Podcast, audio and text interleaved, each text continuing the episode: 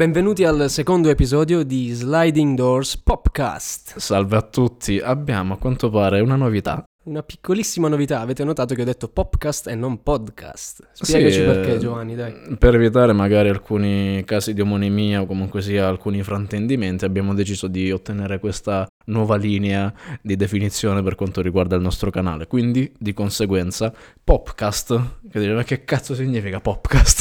Popcast è semplicemente per il fatto che parliamo di cultura pop e non solo. Quindi ci piaceva questo nome, abbiamo tenuto questo. Tu che ne dici Pasquale? A me piace, poi è chiaro che vedremo se il pubblico è d'accordo, però intanto... Io sono sicuro che gli piace. Ma sì, dai. Poi è anche bello perché cioè, ri- riusciremo ad arrivare a, a molta gente che magari sarà attratta proprio da questo nome, con questa P al posto della D che sembra un po'... Vabbè, comunque, a parte questa piccola questione di nomenclatura, oggi affrontiamo un tema che... Un, Giovanni- un nuovissimo un tema. nuovissimo tema che nessuno ha affrontato prima di noi. No, ma a parte gli scherzi, eh, mentre l'altra volta ci siamo concentrati più sulla, sulla questione della solitudine, questa volta affrontiamo il tema della rinascita, di un nuovo inizio, ecco. Esattamente, proprio perché in un senso lato tutto il periodo che è stato, a partire anche poi da quella che è stata la prima puntata del podcast, ha portato a una nuova rinascita, un, comunque sia un nuovo inizio, qualcosa di diverso per quanto ci riguarda, non solo noi personalmente Giovanni Pasquale, ma anche un po' tutti gli altri. Quindi semplicemente ci piaceva iniziare così questa nuova puntata. Mi farete sapere che cosa, che cosa ne pensate. Quindi, nello specifico, Pasquale a quanto pare dovrebbe iniziare lui oggi. certo, Di che cosa ci parli nello specifico? Tra l'altro parlerò di, come dire, un argomento che, come dire, molto spesso non viene associato a- al concetto di rinascita, o meglio, adesso vi spiazzerò dicendovi che andremo a cominciare questo episodio con lo sport. E non uno sport qualunque, nel senso che appunto non parliamo né di calcio né di Formula 1 e ehm, parleremo oggi di un personaggio eh, che mh, ha, ha dominato la specialità degli anelli, mentre noi dominiamo quella degli anelli di cipolla, però vabbè questa è un'altra... Io soprattutto, soprattutto sì. noi sì. E tra l'altro il suo soprannome è... È il Signore degli Anelli, signore e Eh, signori, perché richiama il titolo del romanzo di Tolkien. Ma stiamo parlando appunto di Yuri Keki, che appunto ha dominato questa specialità per tutti gli anni 90 e ha vinto per cinque volte il titolo mondiale e, e come tutti sappiamo, o meglio, come alcuni di noi sanno, Certo. perché eh, nel, nel 1996 ha vinto la medaglia d'oro alle Olimpiadi di Atlanta. Ma non andremo a parlare chiaramente del- dei trionfi di, di, di Yuri Keki, o meglio, non del, de- del momento in cui la sua carriera è arrivata all'apice, bensì di, di quella che è stata la, la- la fase forse più, più delicata ecco, della sua carriera, nel senso che lui nel 97, appunto un anno dopo la sua... La, la- la- la vittoria appunto alle Olimpiadi eh, annuncia il ritiro perché appunto per continuare in uno sport così faticoso lui ammette che ci vogliono delle grosse motivazioni lui ammette di non, averle, di non averne più e, e quindi mm, s- sa di essere appagato ecco, dei, suoi, dei suoi risultati. Tuttavia due anni dopo nel 99 lui eh, torna decide di tornare perché eh, vorrebbe ecco, mh, tornare mh, con l'obiettivo di, di- di Sydney 2000, una nuova Olimpiade, ma questa volta è, è il suo corpo che gli fa ciao ciao perché è la rottura del tendine del bicipite, vabbè, che lo costringe purtroppo a saltare il torneo. Quindi immaginate cosa può rappresentare ecco, un, un infortunio così grave a ridosso di, di, un'Olimpiade. Soprattutto poi per un artista, un artista, non un artista, soprattutto per uno sportivo che si è prodigato così tanto nel tempo, quindi non parliamo solamente di quello che rappresenta quello sport, ma anche della spesa di energie, di tempo, di sacrifici, anche di rapporti umani, di tutto quello che può essere insomma parte di questo ambiente. Quindi sicuramente sarà stato un grande momento di, di tristezza. di sconforto. Infatti, lui ammette più, più volte alle interviste: Non so se ce la farò. E infatti, lui non ce la farà perché abbandona. Ma eh, ci tiene comunque a precisare di non aver avuto prima nessuna intenzione di fermarsi. Però, questo infortunio, eh, lui dice, non mi permette di continuare. Dovrò abbandonare non per mia scelta. Il problema fisico c'è e poi non ho più l'età per rimettermi in gioco. Quindi subentra anche la questione dell'età che avanza. Quando E- si è un atleta soprattutto è un po' più difficile riuscire ad ottenere un certo tipo di risultati con, le- con l'età che avanza, insomma c'è il fisico che arriva fino a un certo punto. Esatto, poi lui di- dirà che mh, voglio che tutti mi ricordino sorridente ad Atlanta con l'oro al collo e non infortunato e triste. Tuttavia c'è appunto qui si parla ancora una volta di sliding doors, ecco, è qui che ritorna il tema del, Il de- del titolo di questo podcast. Perché? Perché c'è un, un evento eh, traumatico, drammatico che, che avviene appunto nella, nella sua vita, perché nel 2002 il padre è, è in coma per una malattia e i medici sanno che Dai. potrebbe non farcela. E, e lui non dava più nessun tipo di, di segnale vitale. Allora eh, c'è la, la- la storia appunto che, che- che- racconta Yuri e, e i suoi familiari è che lui gli prende la mano e gli dice che appunto se guarisci papà rifaccio le Olimpiadi quindi stringimi la mano e lui effettivamente il padre in un certo senso lo ascolta e stringe la sua mano quindi risponde a questa sorta di, di stimolo del figlio Lontano nei fumi della ra- ragionevolezza all'interno del coma. Sì, perché poi lui si risveglia e non si ricorda di aver sentito il figlio, quindi è Certo. stata una cosa completamente, sai, quello quando... E quindi il, il padre poi in seguito guarisce e a Yuri toccherà poi rispettare la parola data e quindi decide di tornare ad allenarsi, quindi man mano la- la- l'attesa, soprattutto le, le- dire, la fiducia, ecco, cresce, quindi... Lui appunto parla dei, dei tecnici che gli dicono guarda che appunto qua- quasi quasi proviamoci perché ce la possiamo fare, cioè non, eh, perché non provarci, ecco, perché comunque i muscoli non sono più quelli di prima, ma quando c'è effettivamente la volontà, quando c'è la- la- il forte senso di, di- di- di, come dire, la voglia, ecco, di, di ritornare e dimostrare La quanto... pulsione, la forza, la motivazione. Sì, perché appunto lui dice che se arriva all'Olimpiade è bene, se non arriva pazienza, però eh, so solo che questa situazione mi dà piacere, non responsabilità. E allora arriviamo al 2004, al- all'ultima Olimpiade, quando all'età di 34 anni partecipa a quelle che saranno poi le, le sue ultime Olimpiadi, dove lui tra l'altro sarà anche il portabandiera, che per lui è stata una seconda medaglia d'oro. Ecco, Io tra l'altro credo di avere questo ricordo da piccolo, di guardare le Olimpiadi in televisione con Yuri Keiki che porta la bandiera. Eh sì, sono quelle... Quelle reminiscenze che hai sì, ogni passato, sì. E quindi lui appunto ehm, in seguito alla- a quella che sarà poi la prova che, che- che si tiene il 22 agosto del 2004, noi citiamo ecco le, le- le parole del telecronista Rai perché dopo appunto la, la- la sua esibizione, come vogliamo chiamare, la sua gara, eh, il La sua, telecronista... prova da, la sua prova d'atleta. La sua prova di riscatto, il telecronista dirà si è posato come una foglia che si arrende sì all'autunno rivendicando a sé la grazia del volo. Quindi Yuri dirà che ha capito in quel Che momento figata. che, che era, che era finita, ha capito che, che era finita come, come lui aveva voluto, come aveva sperato.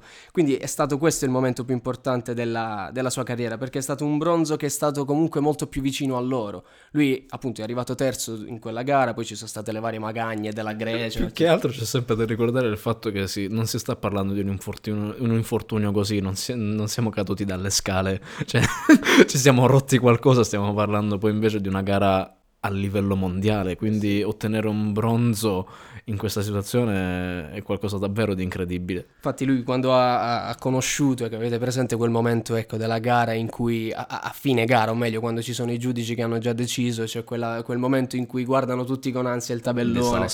Eh, sì, e quindi c'è lui che appunto ha un momento di sbandamento, poi si appoggia al materasso della pedana, incredulo per quel podio tanto, tanto atteso, tanto Agognato. agognato. E quindi è un bronzo che appunto tutta la squadra azzurra ha salutato con, con gioia, con commozione, quindi è un momento molto, molto bello questo che ci deve far riflettere sul- su, su quella che è l'importanza appunto del- della forza di volontà nelle nostre- nei, nei nostri obiettivi, nel raggiungimento ecco, della nostra... Non smettete mai di crederci. Esatto. Quindi questo è, diciamo che appunto abbiamo parlato ecco, velocemente di quello che può essere il concetto di, di- di rinascita, di un nuovo inizio ecco, nel, nel mondo dello sport, ma è chiaro che la rinascita ci porta anche chiaramente a parlare di altro e quindi qui io Sì, sì, prima di ricollegarmi al- all'altro discorso, ci fu due anni, io iniziai, due anni fa io iniziai a fare palestra in maniera anche abbastanza seria nella mia mente. Eh, mi piaceva abbastanza quel mondo, quindi capitai su alcuni allenamenti proposti da Yuri Keiki ed erano allenamenti base per lui, però era roba improponibile per chiunque, di una difficoltà parecchio elevata, ma anche parlando semplicemente di, mh, di tra- di semplici trazioni oppure di piegamenti, le, le flessioni, ce n'erano alcune che erano certa roba incredibile.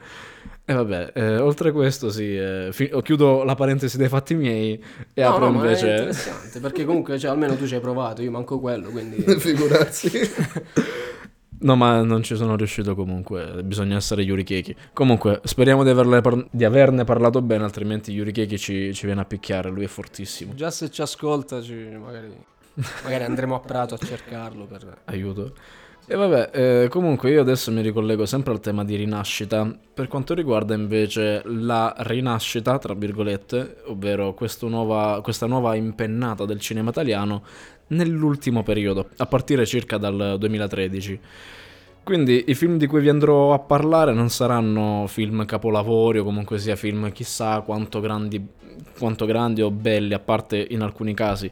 Principalmente quello che voglio sottoporvi sono alcuni nuovi film con idee fresche e distanti dai film drammatici a cui magari ci siamo più abituati nel tempo per quanto riguarda la proposta di produzione di film italiani.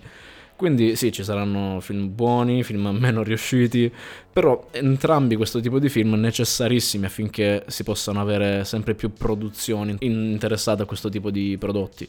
Quindi, per spiegarmi meglio, se ci sono film di zombie al cinema e la gente li va a vedere, la produzione dice minchia la gente va a vedere film di zombie. Però se ci sono e nessuno li va a vedere e c'è gente interessata è comunque un peccato. Quindi se vogliamo questo nuovo cinema, queste idee fresche, nuove, abbiamo bisogno e siamo tenuti a insomma, portare più attenzione a questi prodotti italiani poi. Quindi se vogliamo più prodotti italiani che abbiano questo tipo di offerta, puntiamo un po' più l'attenzione su questi film. Quindi ci tengo a dire che questi saranno una carrellata di film italiani poco considerati, più o meno considerati nel tempo e secondo me comunque meritevoli di attenzione. Quindi ci spenderò poche parole per ogni film e vi presenterò giusto l'incipit, la trama e un pochino di mie considerazioni non richieste. Non, non, non, ci saranno, non, ci saranno, spoiler assolutamente. No, ovviamente noi siamo calmi e tranquilli. Bene, allora iniziamo con uh, Il ragazzo invisibile del 2013 di Gabriele, Sal- Gabriele Salvadores. Il film è un drammatico supereroistico come approccio. Per quanto riguarda la trama parliamo di Michele che è un ragazzo di 13 anni, molto schivo, introverso e durante il periodo di Halloween alcuni suoi compagni lo invitano ad una festa in maschera e sua madre, interpretata da Valeria Golino, attenzione, gli compra un costume presso un negozio cinese. Dovrebbe essere una specie di supereroe cinese. Quando Michele si presenta alla festa lo prendono tutti in giro, quelle situazioni eh, proprio da barzelletta, questo. sì esatto. La mamma ti compra il costume brutto e tutti ti prendono in giro. E vabbè, eh, Michele quindi mm, to- totalmente triste di questa situazione, imbarazzato, torna a casa, si spoglia velocemente e si mette a dormire. Quando si sveglia la mattina successiva scopre di essere effettivamente invisibile. Ah, questo è solamente l'incipit di trama, da cui poi inizierà tutta la storia.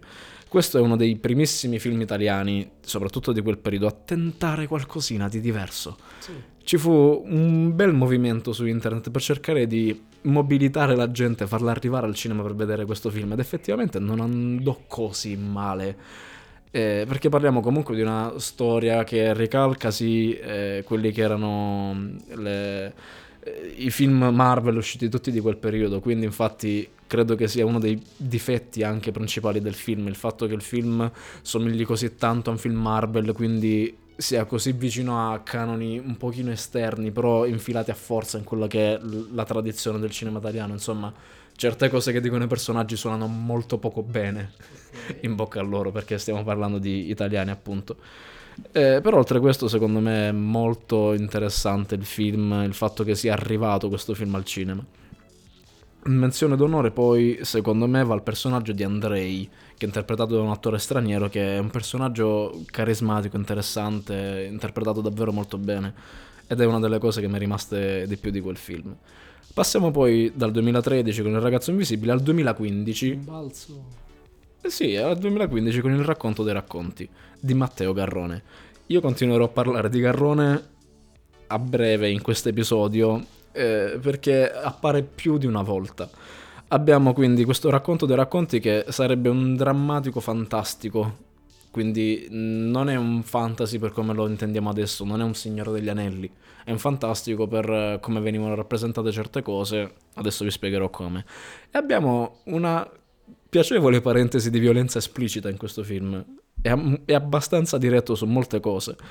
Quindi è un film a, a episodi, e tre per l'esattezza, tutti tratti da Locunto dei Licunti, che è un insieme di racconti del XVII secolo di Giambattista Basile. Eh, è be- sì. bellissimo. Quindi questi tre episodi poi convergeranno tutti insieme nel bellissimo finale e senza quindi parlare troppo della, della, storia vorrei parlare più che altro di quello che ha rappresentato il film, perché è il primo film in lingua inglese di Garrone. Vanta poi un cast d'eccezione. Abbiamo Quindi Salma- Garwan. Garwan. Abbiamo un cast d'eccezione con eh, Salma Hayek, John C. Reilly, Vincent Cassel. Vincent Cassel che tra l'altro nella versione originale italiana è doppiato da Pierfrancesco Favino. Mamma mia, Una persona- un personaggetto così. Cioè, non solo fa tutti lui i film, fa anche tutti i Fa- doppia anche fa- lui. Fa tutto, doppia lui. E abbiamo anche Stacey, Mar- Stacey Martin, Toby Jones e, e attori italiani. Due nello specifico abbiamo Massimo Ceccherini e Franco Pistoni. Tu sai chi è Franco Pistoni? Cioè, lo- eh, guarda, non, non mi è nuovo il suo nome, ma non- in questo momento non mi... Allora, Franco Pistoni è l'attore che faceva lo iettatore in avanti un altro. Ecco dove l'ho visto. Ok, scusate. Che qui tra l'altro dimostra la sua bravura di attore, perché Franco Pistoni è un attore che viene dal teatro e in questo film in particolare ha una, ha una parte che non prende tanto tempo di minutaggio, però resta tanto tanto impressa. Davvero molto molto interessante, un personaggio molto carismatico e ottimamente interpretato. Poi comunque con Ceccherini a fianco non è che non è difficile. Io ti dirò che anche Ceccherini nell'ultimo periodo il connubio che ha avuto con Garrone, anche nell'ultimissimo Pinocchio di Garrone, Sì. c'è anche Ceccherini e Dove ha interpretato il gatto o la volpe, non mi ricordo bene. Però c'era Rocco Papaleo, attenzione signori, c'era Rocco Papaleo. Scusate, Esattamente. comunque. Sì, però Ceccherini... E Ceccherini tira fuori bene la sua prova, la sua bravura attoriale. Non è un attore così scontato. Secondo me ha qualcosa da dire oltre a quello che insomma ha già recitato. Comunque sia, Garrone riesce a girare un film da toni sì internazionali, quindi un film che riesce bene ad essere venduto all'estero, ma che certamente è vicino al gusto del nostro paese. Quindi non è un caso che gran parte delle riprese siano fatte in location italiane. Stessa Sì. cosa per quanto riguarda Pinocchio, Garrone sta tanto puntando su un'identità italiana, sul cercare di fare un film in Italia. Scusa se ti interrompo, ma guarda, che, Certo. cioè, io vengo proprio dai posti in cui Garrone ha scelto, cioè dai posti in cui è stato girato Pinocchio, nel senso la Murgia Barese, quindi tutta la, la- la parte del- de- della Puglia centrale. Scusate, ma devo fare un po' di autopromozione. È giusto. Però- No, no, anzi, hai fatto bene a fare questa parentesi proprio perché infatti le, ro- le riprese delle location in Italia sono state, eh, per esempio, nella scena finale a Castel del Monte. Poi invece un'altra, un'altra parte, un'altra scena, mi pare solamente una ripresa addirittura venne fatta eh, sul Ponte del Diavolo in Toscana. Sì? Quindi c'è questa anche ricercatezza nelle scenografie e nei luoghi in cui andare a riprendere. Poi non è un caso che siano state impiegate prevalentemente maestranze italiane in tutto il film, quindi parliamo di eh, tutto il reparto artistico, gli effetti speciali, gli stuntman, tutti italiani. Quindi, come dicevo, il film è di genere fantastico, ma non parliamo di un fantastico, come dicevo prima, sempre alla Signora degli Anelli. Stiamo parlando di un fantastico molto più simile a quella che era la tradizione narrativa di quel periodo. Quindi, chi ha letto, per esempio, i racconti dei fratelli Grimm riuscirà a trovare esattamente quell'atmosfera. Eh, quindi parliamo di un film crudo, esplicito, turpe in alcuni punti. Tra i tanti punti poi di forza abbiamo ottime prove attoriali, come dicevo abbiamo un cast internazionale di gente che non è l'ultima arrivata, eh, una colonna sonora sublime, scenografie, costumi molto suggestivi ed effetti pratici e speciali stupendi. Per effetti pratici intendiamo quelli realizzati tramite costumi o comunque sia quelli che vengono filmati direttamente, mentre gli effetti speciali sono quelli a computer. Ma da quante cose imparo, grazie a te. Esatto. E questo è il bello del podcast, dicevi nella prima puntata. Ascoltate la prima puntata. Ecco, esatto.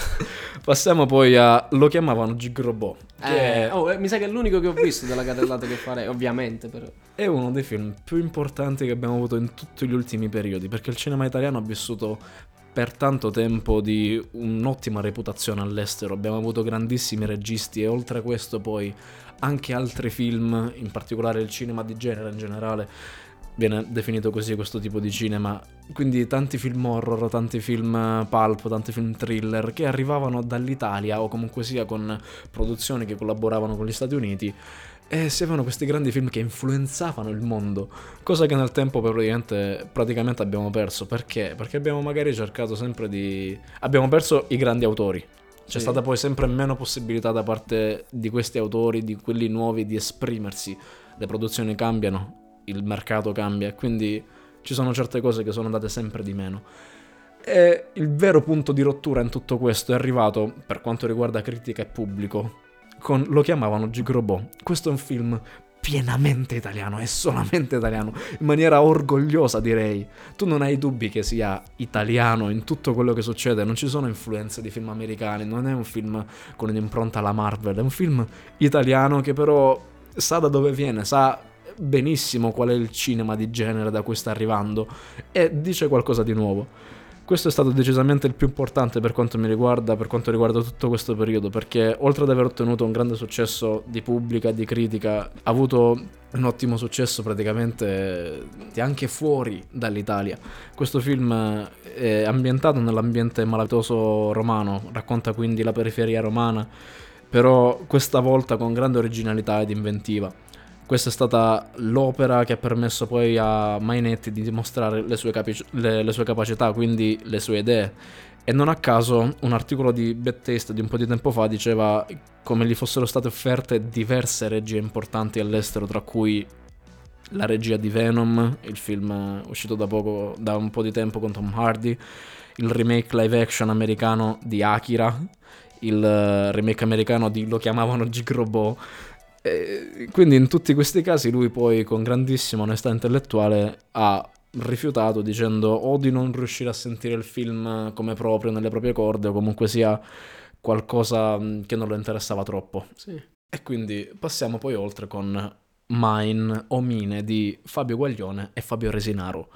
Anche loro, come Garrone, torneranno in altre due posizioni però di questo percorso. Questo film è un drammatico principalmente, però eh, prima di iniziare a raccontare la storia, ho una domanda da farti, Pasquale. Tu sai come funziona una mina? Una mina? Sì, una mina.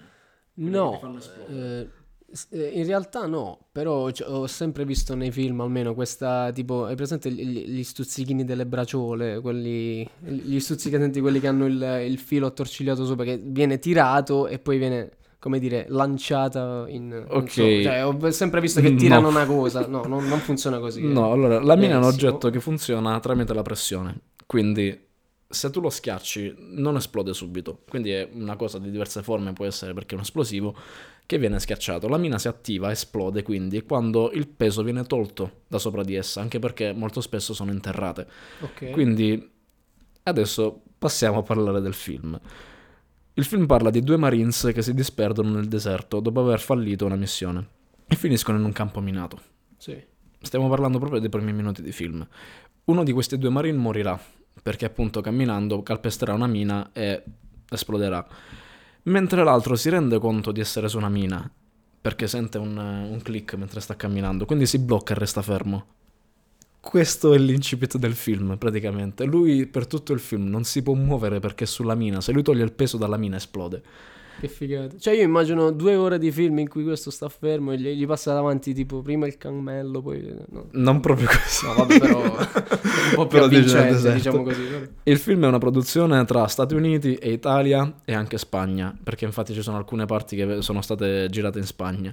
Il protagonista è Hermie Hammer e la maggior parte della storia è raccontata nel punto in cui il protagonista è bloccato. Tutto il film pone un'interessante riflessione su, su quanto, per quanto noi possiamo essere in un periodo difficile per quanto ci riguarda. Ci sembra sempre semplice bloccarci, restare fermi, non muoverci, ma stare fermi non ci farà uscire da quella situazione. Quindi il punto è proprio riuscire a trovare quel coraggio per fare un passo avanti, per comunque sia trovare la soluzione e uscire da quella situazione. Sì. Quello che ci aspetta quindi potrebbe essere terribile, ma non potremo saperlo finché non andiamo avanti. È un film che personalmente ho amato. Lo andai a vedere al cinema da solo quando ancora mh, abitavo vicino al The Space qui a Bologna. Fatemi e... dire soltanto che appunto cioè, andare al cinema da soli è una cosa bellissima, cioè io l'ho fatto, ah, beh, l'ho fatto io, più volte. Io anche no, a volte, volte. Quando, quando, ne parlo con alcuni, eh, sono andato al cinema da soli, mi guardano sgranando gli occhi come se fosse una cosa, non è che bisogna andare per forza in... Cioè, uno... Vabbè comunque, pic- se c'è un film che vi interessa andate a eh, vedere certo, il film. E quindi andai a vedere questo film da solo e mi piace pensare che dopo la visione di questo film, per effetto farfalla, effettivamente poi un po' di passi avanti nella mia vita. Ah, pensavo fatti. che per l'effetto della farfalla che sbatte le ali qualcuno muore per colpa No. di una mina dall'altra parte del mondo. No, speriamo di di no. no, dai, poverini. Cioè. Quindi indirettamente questo podcast è colpa di Fabio Guaglione e Fabio Resinaro. Prendetevela con loro. Comunque, dai, eh, Passo avanti, ne con sono altri. sì, esatto, il 2017 con The End, l'inferno fuori di Daniele Misischia.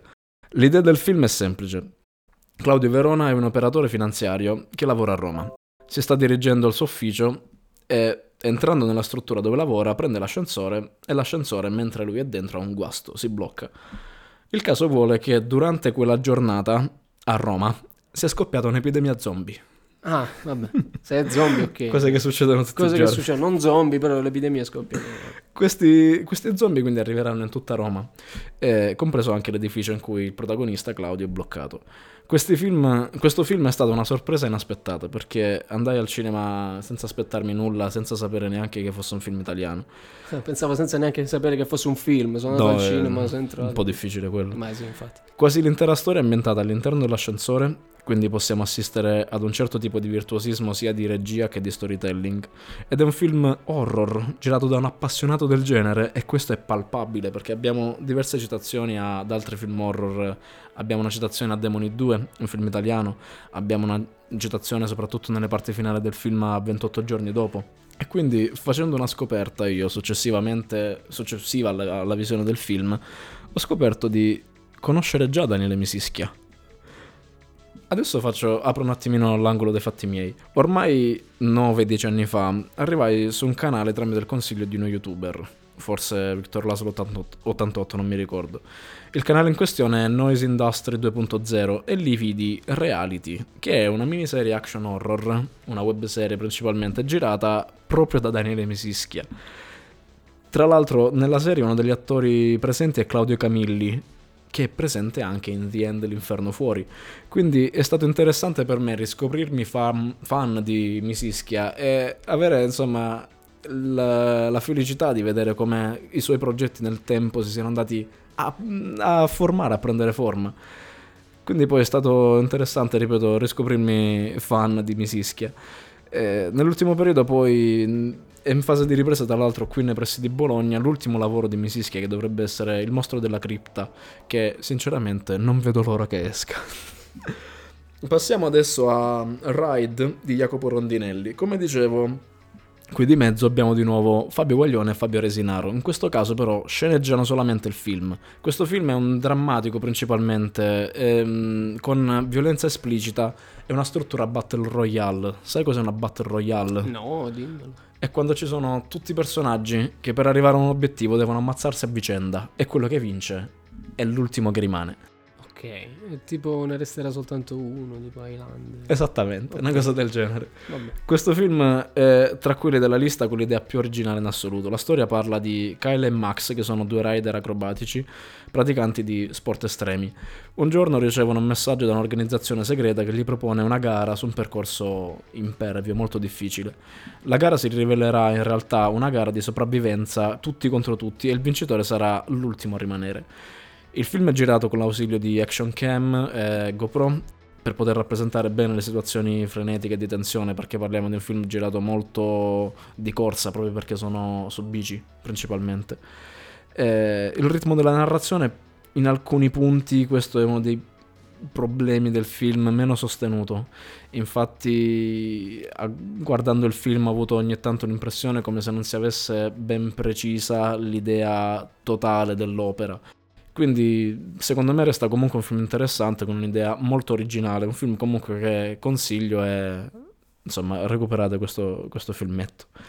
Poi abbiamo Dogman di Matteo Garrone. Ah, rieccolo. Sì, abbiamo di nuovo Garrone. Tornato. In questa lista io non ho introdotto tutti i film presenti dell'ultimo periodo, sto parlando di quelli che per me hanno rappresentato qualcosa, quelli che ritengo maggiormente meritevoli di, di attenzione. Quindi in questo caso Dogman, secondo me, è uno dei film più belli su questa lista in assoluto. La storia parla di Marcello che per lavoro fa il toilettatore per cani. Sistema, taglia il pelo ai cani, li lava, quello che fanno i toilettatori dei cani. Interpretato da, diciamolo. Eh, non mi ricordo. Vabbè, ah, ok. Vabbè. Mi dispiace. Vive nella periferia, periferia romana ed è povero e per avere qualche soldo in più spaccia cocaina. Questo poi lo porta ad instaurare un rapporto malsano di amicizia con Simone, un, delinquen- un delinquente della, zon- della zona, non so parlare più. Simone. Visto che mh, il locale di Marcello è a fianco ad un, un orafo, Simone forza il protagonista riuscendo a svaligiare il negozio di, orife- di orige- Oreficeria. Oreficeria. Oreficeria. Ehm, quindi facendo in modo di far ricadere la colpa su Marcello. Marcello quindi sconterà effettivamente un anno di carcere e tornerà al suo locale. Però la situazione è totalmente cambiata. Dopo la rapina la gente lo vede in maniera diversa, non si fida più di lui, il quartiere non pone più attenzione su, su Marcello, quindi questo va a rovinare ulteriormente la sua situazione già precaria. I cani tutti pelosi diventano. No. Eh, Marcello prova molto risentimento nei confronti di Simone, quindi questo lo porterà a cercarlo per ottenere la sua parte di soldi della rapina. La, la narrazione del film avviene in maniera molto fluida, molto coinvolgente e principalmente si, da- si parte da una base drammatica.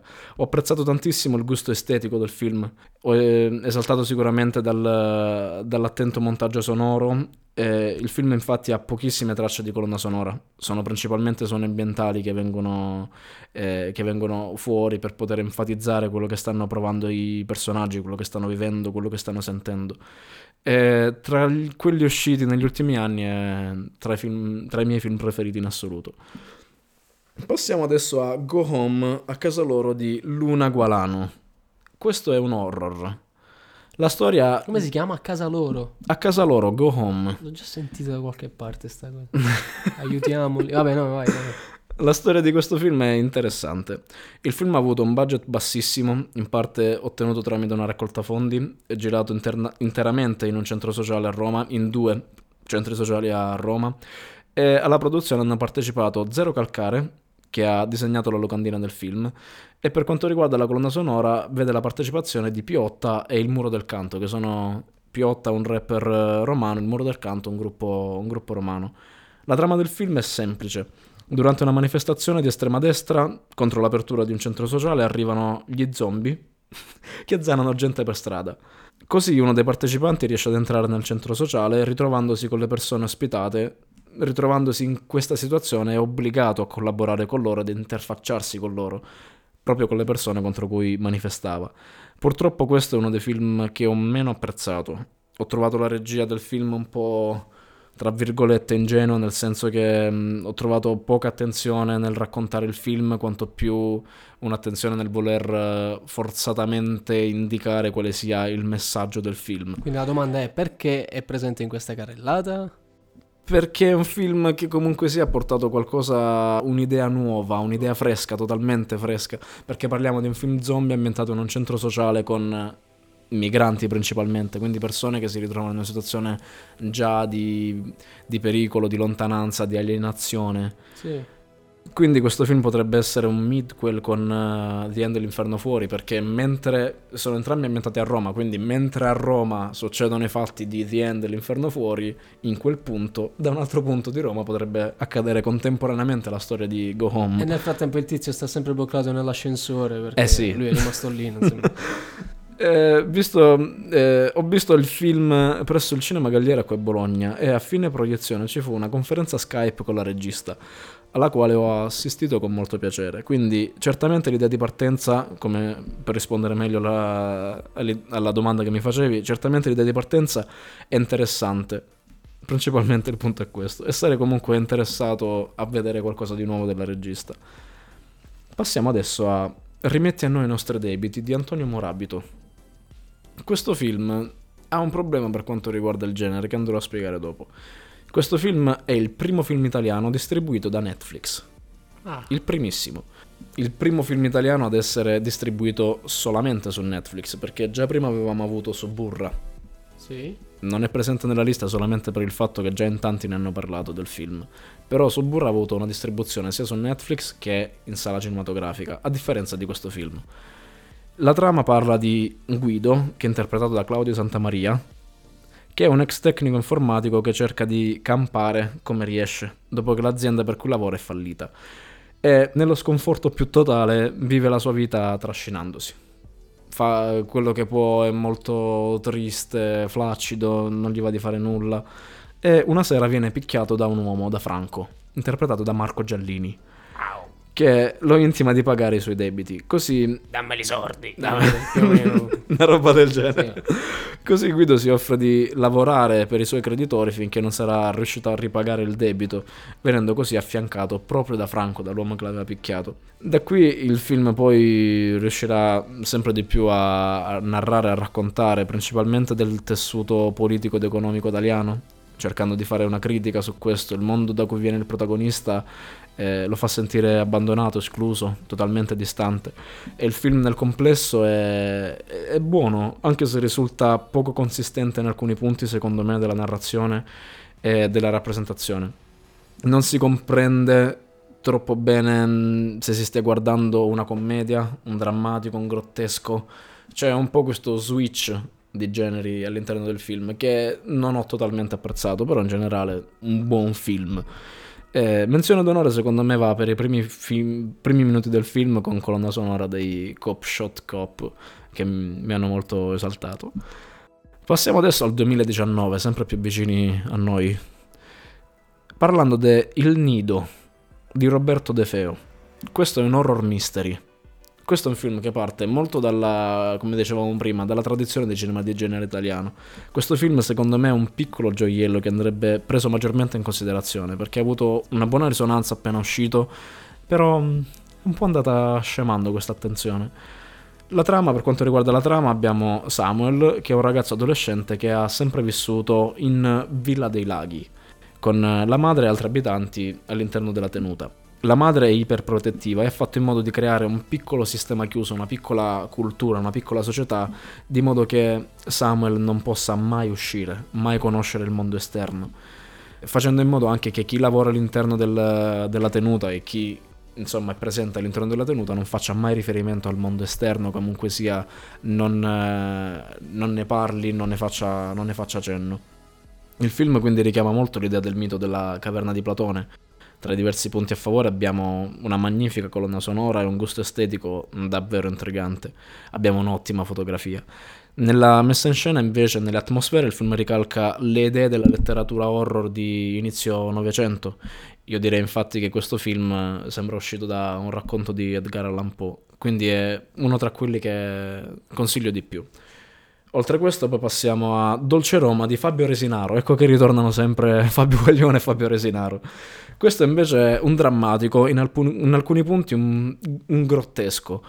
Resinaro, quindi forte dell'esperienza fatta con uh, Mine, Omine, eh, D-Ride, Oride, non so come dirlo perché sono italiani. Tu che dici? Ride Oride è- Sì, esatto. non è quello... cioè, mi sa che Mastandrea ne ha, ne ha- ne ha prodotto uno. Cioè, È è stato il regista di un film che si chiama Ride, non so se lo No, so. credo che non è lo c'entri. stesso, però. Va bene, ehm, forte di questa esperienza decide di scrivere e dirigere un film senza l'aiuto di, di Fabio Coglione. Il film è prodotto da Luca Barbareschi, che è un attore che fu anche un deputato italiano. Sì, ma ha partecipato anche come giurato di Ballando con le Stelle, infatti mi ricordo Luca Barbareschi, 9! Scusate, Magnifico Luca è l'unica Barbareschi. cosa che mi ricordo di Barbareschi. Ufficialmente invitato allo Sliding Doors Podcast. Sì, no, infatti. E va bene, io tra l'altro lo ricordo principalmente mh, Luca Barbareschi per, le- per la parte che ebbe in Cannibal Holocaust di Ruggero Diodato.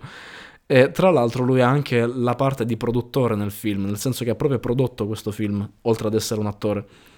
La trama è semplice. Abbiamo Andrea Serrano che è un ragazzo sfigato che fa lo scrittore. Proprio nei primissimi minuti di film ci dice lui che è sfigato, che è flaccido, non gli fa di... mm, si sente molto triste, non, non ha grandi motivazioni. Quello che produce quindi non lo sostenta finanziariamente, quindi è costretto a fare un lavoro che, che odia. Il punto di svolta nella trama, nella sua vita, arriva quando un importante produttore romano, appunto Luca Barbareschi, eh, interpretato da Luca Barbareschi, si dimostra interessato a produrre un film sull'ultimo libro che lui ha scritto. Diciamolo che ste botte di culo eh, solo nei film succedono. Sì, ah, nella vita reale se- se devi andare tu a, a inseguire la fortuna, non arriva lei. Però vabbè, questa è una piccola... Assolutamente. Parto col dire che il film è divertente. Il film è, per- anche per il primo quarto d'ora, il primo quarto d'ora del film è atomico, è stupendo, stramega divertente. Abbiamo un'ottima colonna sonora, gli attori che sono molto ispirati e molto nella parte, li ho trovati molto convincenti, come anche, mm, come anche la trama.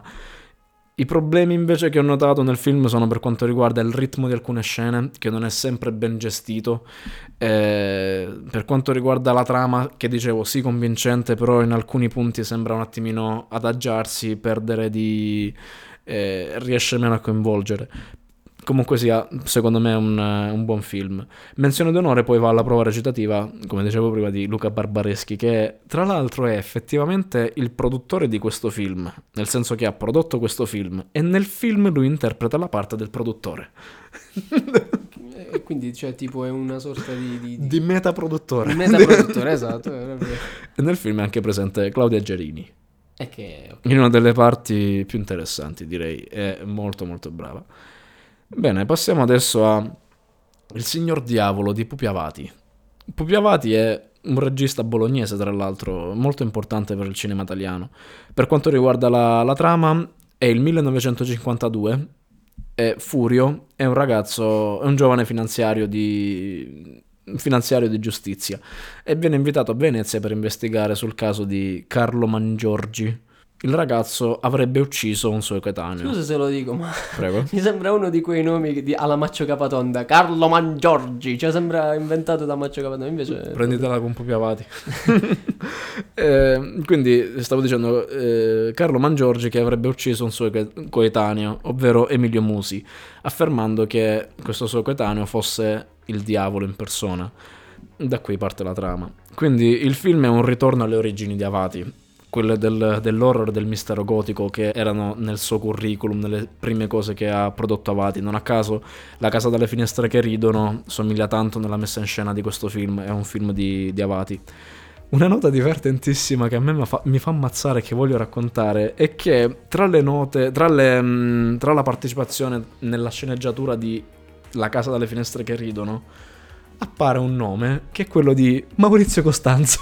No, vabbè. Maurizio Costanzo ah, ha sceneggiato un horror, signori. Ha fatto sceneggiatore in questo film molto interessante. State buoni. State buoni. Il film è un perfetto esempio di cinema di genere italiano e secondo me ad un certo punto la storia perde leggermente di mordente e proprio, insomma, proprio per questo motivo, proprio per il fatto che sia troppo ancorato a quella tradizione. Quindi per spiegarmi meglio, questo film sarà sicuramente apprezzato dagli, dagli, appassionati del genere, come me d'altronde. Però proprio il fatto che sia così ancorato e vicino all'impostazione del, del, cinema di genere, quindi uno stile abbastanza vecchio, un po' passato, lo fa risultare obsoleto agli occhi di, del pubblico attuale. Comunque sia, ci tengo a dire che la scena della scalinata di notte nella chiesa ha lasciato, mi ha lasciato to- totalmente folgorato e credo che sia una delle mie scene preferite in assoluto ed è presente in questo film. E poi diciamo che il protagonista si chiama Furio, quindi in onore di Magda, che eh, ricordiamo tutti Verdone, stratosferico. Stupendo. Vabbè, comunque. Passiamo, Passiamo agli ultimi due film. Abbiamo Gli uomini d'oro di Vincenzo Alfieri questo film è ispirato ad un fatto di cronaca realmente accaduto a Torino nel 1996, appunto la rapina delle, delle poste di Torino. Gli uomini che presero parte a questa rapina vennero soprannominati per il colpo andato a buon fine eh, con il soprannome di Gli uomini d'oro. Il film vede come attori principali Fabio De Luigi, Edoardo Leo e Giampaolo Morelli, quindi parliamo di un certo cast anche di personalità abbastanza conosciute in Italia soprattutto De Luigi. Michel, eh, De Luigi io credo che sia una delle persone che amo di più al mondo. Beh, romagnolo, quindi poi...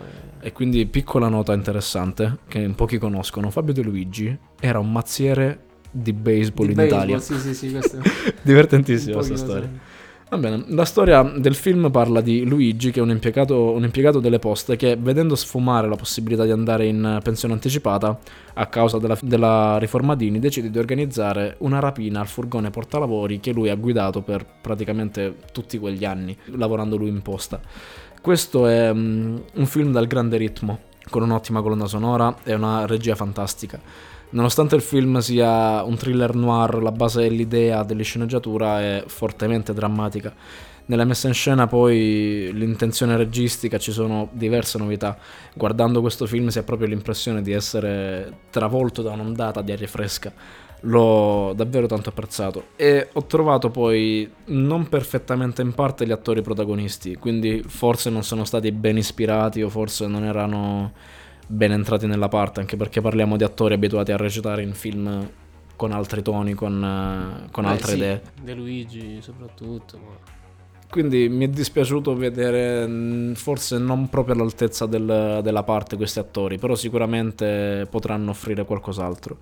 Aprendo poi ancora una volta l'angolino dei fatti miei, eh, anche in questo caso conoscevo già Vincenzo Alfieri come regista eh, e anche come attore. Nel 2013 uscì tra i correlati di YouTube mia- sulla mia pagina YouTube questa webserie dal titolo Forse sono io, che praticamente divorai. Questa webserie è recitata e sceneggiata proprio da Vincenzo Alfieri, lui è l'attore protagonista. Questa serie parla di Mike, che è un attore alla ricerca di- dell'anima gemella, quindi verranno ra- narrate le sue peripezie tra ragazze, cinema e prove attoriali. In generale l'approccio della serie della prima stagione aveva uno stile molto più drammatico, comedy romantico, molto divertente. Però eh, per qualche motivo, non so perché, venne tolta questa prima serie, infatti ad oggi non è più presente. Eh, ma la mia parte infantile, quella, la parte di me a cui piacciono i mostri, ha apprezzato molto di più la seconda stagione, che è ancora adesso presente, che mantiene comunque lo stile comedy fresco, molto coinvolgente e molto divertente, inserendo però momenti grotteschi, horror e fantasy. In particolare ricordo una scena di citazione alla casa di Sam Raimi. Quindi la seconda stagione, come dicevo, è ancora presente su YouTube, quindi io direi di recuperarla perché non dura tanto ed è molto divertente. Quindi per quanto mi riguarda Vincenzo Alfieri aveva già dimostrato ai tempi di saperci fare e di avere buone idee, quindi vorrei vedere altro da, da parte sua. Giungiamo alla fine di questa incredibile car- carrellata con Il primo re di Matteo Rovere. Questo anche è forse il film più importante tra tutti quelli che, che ho citato. Credo fine 2018. Sì, forse 19, non ricordo. Comunque sia, giungiamo alla fine di questa carrellata con il film che potrebbe rappresentare meglio il pensiero che c'è dietro tutti questi consigli. Il film è una rivisitazione del mito di Romolo e Remo, però con un approccio realistico. Quindi per la realizzazione dell'opera sono stati fondamentali nel processo di ricostruzione scenografica le figure di archeologi, di studiosi. Guardando il film, infatti, grazie anche al fatto che tutte le riprese avvengano con luci naturali, si resta sbalorditi dalla credibilità degli ambienti. Le riprese poi sono avvenute in Lazio, nella maggior parte la lingua parlata poi nel film sarà il proto-latino nonostante i dialoghi poi siano molto ridotti. E la narrazione avviene prevalentemente tramite gli accadimenti e le reazioni dei personaggi, quindi tramite le loro espressioni, tramite il loro modo di, di reagire. Il tutto viene poi esaltato dalle- dall'eccellente lavoro di colonna sonora e più in generale dal lavoro delle grandi maestranze italiane che hanno contribuito alla realizzazione del film.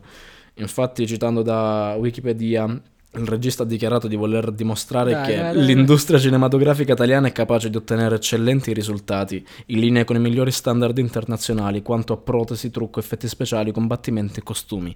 E io direi, aggiungerei, mi permetto di aggiungere le parole di Matteo Rovere anche a livello di regia, di idee e di atmosfere riuscite a, a ricreare, proprio perché questo film ha dimostrato quello che dice Rovere. Oltre a questo poi io concludo dicendo che mh, non vedo l'ora che escano questi nuovi film che sono stati, sono stati annunciati, tra cui Diabolic, Esatto. come dicevo prima. È stato girato tra l'altro vicino a casa nostra, Qui, diciamo. qui a Bologna, sì. Diabolic, e come dicevo prima, il mostro della, della cripta di Misischia, Freaks Out, il nuovo film di Mainetti, il regista di lo chiamavano Gigrobot, e anche il cattivo poeta, che dovrebbe essere il film sulla storia di D'Annunzio. Prima di passare oltre, però, ho una domanda che mi è venuta qui mentre parlavi di, tutti, di questa carrellata. Vorrei Dai. chiederti cosa ne pensi di un film che, grazie a chi vuole essere milionario, l'altra sera che ho visto in tv, ehm, ho, ho scoperto essere stato il film, secondo il pubblico, ecco, più mm, bello in base a un sondaggio del Corriere della Sera, degli ultimi dieci anni, o meglio degli anni 2010-2020, che è stato eh, Perfetti Sconosciuti. Vorrei Ah. chiederti se, se l'hai visto, cosa ne pensi, Certo. sei un appassionato di film. Vorrei che... Un appassionato di film che eh, cosa pensa di, di- di- di Perfetti Sconosciuti che... Assolutamente, io ero anche titubante sul metterlo meno nel- nella lista. Il motivo per cui non l'ho messo, come dicevo, è il fatto che già c'è stata abbastanza gente a parlare di questo film e io lo ritengo uno dei, un ennesimo punto di svolta all'interno di quello che è il panorama del cinema italiano e quello che è le produzioni, perché si è partiti da un'idea molto semplice che però insomma ci fa un pochino cacare tutti addosso. È una specie di Black Mirror, però non fantascientifico, è ambientato adesso, è proprio che cosa potrebbe succedere se. What if? Scusate, questo. E trovavo poi nella, nella storia in particolare non- incredibile il fatto di riuscire a mantenere quella tensione per tutto il film, nonostante si stia parlando di un drammatico, non stiamo parlando di un thriller o di un noir. Quel film è una pentola a pressione e ogni situazione, ogni momento potrebbe degenerare totalmente. Ed è una cosa che ho tanto apprezzato ed è un film Signori, che... non lo fate a casa però, non, eh, non- non provateci a farlo. Comunque, signori, per eh, come dire, concludere questo episodio, adesso passiamo ad un altro tipo di arte, che non è il cinema, ma che è l'arte. Questa, sì, esatto, questa volta ci, ci rimpalliamo un po'... Ci rimpalliamo un po' gli argomenti. Ma sì, dai, ma perché appunto parlando, appunto abbiamo visto la, la rinascita del cinema italiano degli ultimi anni e mi sembrava giusto adesso parlare del concetto di rinascita nell'arte e, e più per la precisa... Per, sì, ciao, eh, oggi proprio è... Buona giornata. per la precisione nella Basta, pittura, nella pittura perché appunto immergiamoci un attimo nel, nel rinascimento italiano, nel rinascimento fiorentino e andremo a parlare ora del- della rinascita eh, intesa appunto come un, un modo ecco per far sì che eh, qualcuno che è, schiatta- che è morto possa in, qualche mo- in qualche modo rivivere grazie ad un'opera d'arte. Per la precisione parliamo di Simonetta Vespucci, tu sai Quindi, Simonetta quindi che possa ritrovare nuova forma, comunque sia nuova identità, Anche. nuova vita Anche, sì. nel contesto artistico. Io adesso non so se voi avete visto la serie I Medici, non, non è necessario. Io personalmente no. No, però non è comunque necessario, cioè, perché comunque in questa serie eh, c'è questo personaggio di Simonetta Vespucci che non tutti conoscono, ma che comunque appunto è un personaggio eh, che è esistito realmente ed è stata una delle gentildonne più note del, del Rinascimento italiano. E lo stesso Giuliano De Medici, che era il fratello di Lorenzo il Magnifico, il fratello minore che è stato ucciso durante la congiura dei pazzi, ma non stiamo qui appunto a parlare di storia, era follemente innamorato di lei, addirittura durante un torneo cavalleresco vinse proprio il ritratto di Simonetta dipinto dallo stesso Botticelli. E quindi la- diciamo che la grazia di questa giovane donna aveva conquistato tutti a Firenze, era diventata praticamente una, una musa, eh, soprattutto per lo stesso Sandro Botticelli, perché a proposito di questo grande pittore, lui stesso fu attirato fu attratto dalla bellezza di, di questa donna a tal punto da, da farne appunto la, la propria musa, da, da renderla, ehm, come dire, eterna nei suoi dipinti, perché alla sua morte addirittura Botticelli lasciò scritto di, di voler essere sepolto ai suoi piedi, poi vabbè, la, la- come dire, la, la- Un- port- la tomba di amore- Simonetta fu portata via, sì, un- Incredibile. E quindi niente, alla fine perché parliamo di rinascita eh, connessa al- a questo personaggio di, di Simonetta? Perché Simonetta effettivamente compare in due famosissimi dipinti che sicuramente tutti voi conoscete, che sono La nascita di Venere, quella in cui appunto c'è la Venere di Botticelli al centro che viene sospinta sulle Certo, onde, sì. su questa conchiglia, e Nella primavera, che sono due opere che eh, si completano a vicenda in un certo senso, perché la prima rappresenta appunto la nascita di questa dea che non tutti sanno, tu lo sapevi che è nata dai testicoli di Saturno Sì, sì. che viene virato, il, diciamo che la, E poi dalla spuma del mare. Però la spuma c'è- del mare, c'è questo vortice che si crea con la- la- il seme, la, la barra, scusate la citazione alta, però appunto è, è molto, è molto bello questo, questo episodio mitologico, però c'è anche la- la- la- seco- il secondo dipinto che invece è questo, questo dipinto della, della primavera in cui vediamo come la, Venere sia immersa ecco, in, questo, in questa sorta di corteo con tutti questi personaggi che, che- che sono lì per lei. Ecco. Però la, cosa importante è che eh, le fonti storiche ci dicono che il 26 aprile del 1476 la giovane Simonetta muore, muore di tisi, ogni, epo- ogni epoca ci ha avuto la sua, come dire... Le, le- le- sue, le sue malattie, le sue, come I suoi problemi. i suoi problemi, sì. Noi abbiamo Abbiamo il Noi coronavirus. ce ne abbiamo tanti, ma a prescindere dal coronavirus. Però comunque all'età, all'età di soli 23 anni questa giovane fanciulla muore e quindi in qualche modo è- lei è, è- questa ninfa che compare nella nascita di Venere, che eh, nella nascita di Venere hai presente che c'è la, la- la tizia che accorre a- per coprire le Sì. nudità della dea con questo velo che, che cerca Sì, appunto sì. prima tutti, oddio non si può vedere manco la caviglia che tutti quanti, cioè c'era una castità, una Mm, L'arte è arte. è l'arte è arte, sì. E, e quindi niente, appunto, il, il- Botticelli ha, ha appunto utilizzato eh, la, la- la figura di questa dea della primavera che arriva in soccorso della, della Venere proprio per in qualche modo eh, restituire il volto, ecco, della, mm, per cercare di ritrarre ecco, il volto della, della Simonetta che, che purtroppo è, è morta di tisi. Che cosa vuol dire questo? Che appunto attraverso una serie di prove c'è stato un grande critico tedesco che si chiama Warburg che ci dice proprio che Botticelli voleva che la sua ninfa producesse negli spettatori proprio la memoria di Simonetta, nel senso che appunto abbiamo la dea della primavera che è rappresentata nel regno di Venere, che corrisponde alla, alla ninfa Simonetta, ehm, ci, ci dice una cosa molto semplice, il fatto che appunto Botticelli, ehm, che aveva conosciuto anche Simonetta, voleva a tutti i costi utilizzare la figura della dea della primavera per in qualche modo dare un riscatto alla morte di questa giovane fanciulla. Ed è un'idea molto, molto bella, questa è molto mol- filosoficamente alta, diciamo così, perché... Farla ritornare anche nella memoria nell'idea degli altri attraverso l'arte, quindi. Esatto, esatto, perché appunto nell'immagine della dea che accompagna Venere, ehm, Lorenzo il Magnifico, ma anche Poliziano e tutte compagnia belle, lo stesso Botticelli, cercavano in qualche modo il, il modo per cercare di far rivivere ecco, questa, questa fanciulla morta. E, e questa è una cosa molto, molto bella perché è il senso proprio del- dell'arte, è anche un po' il, il motivo per cui la, la- la pittura, ma anche la scultura, eh, sono delle, delle forme che, che noi utilizziamo a volte per cercare di lasciare una traccia del nostro, del nostro, sto per dire una cosa abbastanza, però del nostro passaggio su questa, su questa terra, nel senso che appunto è, è- un concetto molto bello quello di, di ridare ecco, vita a questa giovane fanciulla morta eh, sotto forma di, di- di opera d'arte, cioè Eh, cercare di... assolutamente, anche il fatto di rendersi immortali o comunque sia rendersi superiori, elevati, grazie a un'elevazione artistica che arriva dalla mente dell'artista. Sì, ecco, quindi ci, ci piaceva ecco, condividere un attimo con voi questa, questa riflessione sul- sull'arte come strumento per rendere qualcuno qualcosa, un momento, non per forza una persona, però eh, un momento, un, un episodio particolare eterno, nel senso che appunto poi a distanza di secoli siamo qui che ne parliamo, ad una Assolutamente. birra e, e quindi niente, siamo, siamo contenti, ecco, sperando di aver dato qualche spunto per magari per, per andare a riguardare queste opere oppure per andare a guardare i film che Giovanni Andare ad approfondire qualcosa. Sì, dai.